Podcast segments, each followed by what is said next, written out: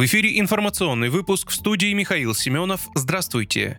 Председатель партии «Справедливая Россия за правду», руководитель партийной фракции в Госдуме Сергей Миронов предлагает правительству принять программу детского туристического кэшбэка «Новогодние каникулы 2024» и распространить ее действия на детские школьные каникулы с 1 по 8 января 2024 года. Письмо с предложением о введении программы софинансирования детского отдыха за счет бюджетных средств он направил на имя председателя правительства Михаила Мишустина. Он напомнил, что в 2022 году по программе детского туристического кэшбэка за путевку на 21 день государство возвращало родителям 20 тысяч рублей. По словам политика, максимальную компенсацию за отдых в новогодние праздники предлагается установить на уровне 7600 рублей. Комментируя инициативу, Сергей Миронов напомнил, что в России существует острый дефицит детских оздоровительных лагерей. По его словам, дефицит лагерей привел к существенному повышению цен на детский отдых и сделал его малодоступным для подавляющего большинства российских семей.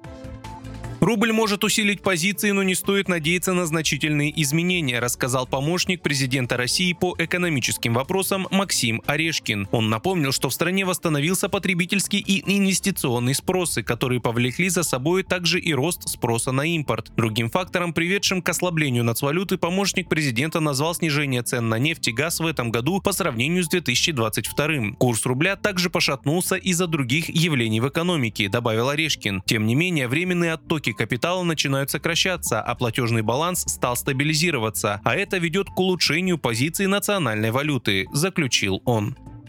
Минфин разработал проект документа, который направлен на укрепление курса рубля. В частности, ведомство предлагает запретить россиянам покупать иностранные акции с помощью индивидуального инвестиционного счета. Также предлагается отменить льготный налог, который сейчас доступен, если иностранные ценные бумаги приобретены за счет имущества на индивидуальном инвестиционном счете. Власти считают, что это помешает выводу капитала за рубеж, что положительно скажется на курсе рубля. Пока документ находится на рассмотрении и окончательное решение по нему не принято, проекта. Однако в случае одобрения проекта он может вступить в силу уже 1 января 2024 года.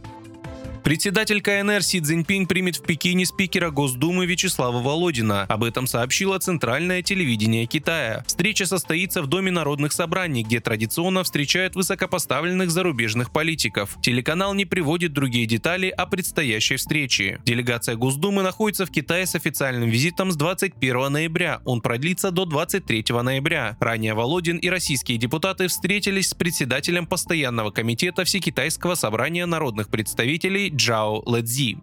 Вы слушали информационный выпуск. Оставайтесь на справедливом радио.